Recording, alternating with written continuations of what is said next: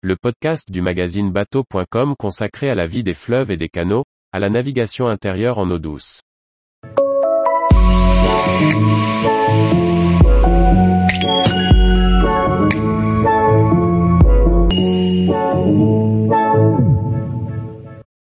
30 recommandations pour bien aborder une écluse en navigation fluviale.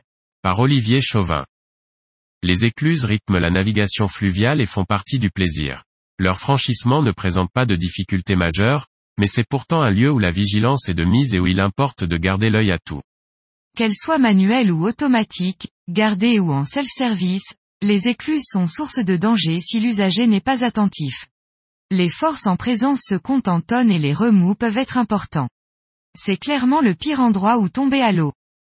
Voici 30 conseils pour éviter les problèmes. Vérifiez si elle est automatique ou non et s'il vous faut ou non débarquer un équipier. Assurez-vous qu'aucun bateau ne vient en sens inverse. Regardez sur quelle rive se trouvent les bollards et les commandes. Assurez-vous que les amarres sont claires et qu'un second équipier est disponible. Vérifiez que les enfants s'il y en a à bord, portent leur gilet de sauvetage et sont bien sous la surveillance d'un adulte. Restez à distance des remous pendant la vidange du SAS, surtout si vous êtes montant, Attendez le feu vert ou du moins l'ouverture complète des portes pour vous engager. Entrez lentement pour que les éventuels détecteurs prennent bien en compte votre passage. Laissez la priorité aux bateaux de commerce et de passagers. En période de manque d'eau, essayez de vous grouper à plusieurs bateaux pour limiter les mouvements d'eau vers l'aval. Placez-vous le plus en arrière possible, mais sans négliger de laisser la place pour d'autres bateaux, Surveillez que l'extrémité du balcon ou la ferrure d'étrave ne risque pas de se coincer dans la porte ou sous une passerelle. Passez vos amarres autour des bollards, jamais à l'échelle ni surtout à la perche de commande.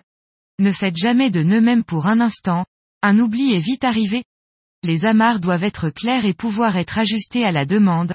Ayez toujours un couteau en poche pour parer à toute éventualité.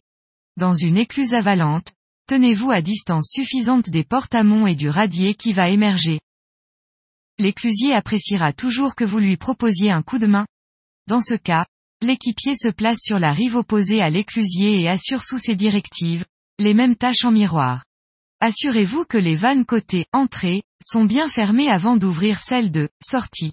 Placez toujours le cliquet sur la roue dentée pour éviter les retours de manivelle, Ouvrez d'abord à demi la vanne située du côté du bateau le plus avancé, afin que les remous aient tendance à le plaquer contre le bajoyer plutôt qu'à l'en éloigner. Ouvrez ensuite plus largement les vannes. Gardez un œil attentif à tout ce qui pourrait arriver, et ayez à l'esprit que les forces en action se comptent en tonnes. Ne forcez pas les portes, attendez que le niveau soit établi.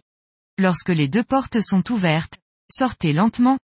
Sur les écluses manuelles, il est d'usage de refermer les vannes et parfois les portes derrière soi, selon les usages locaux.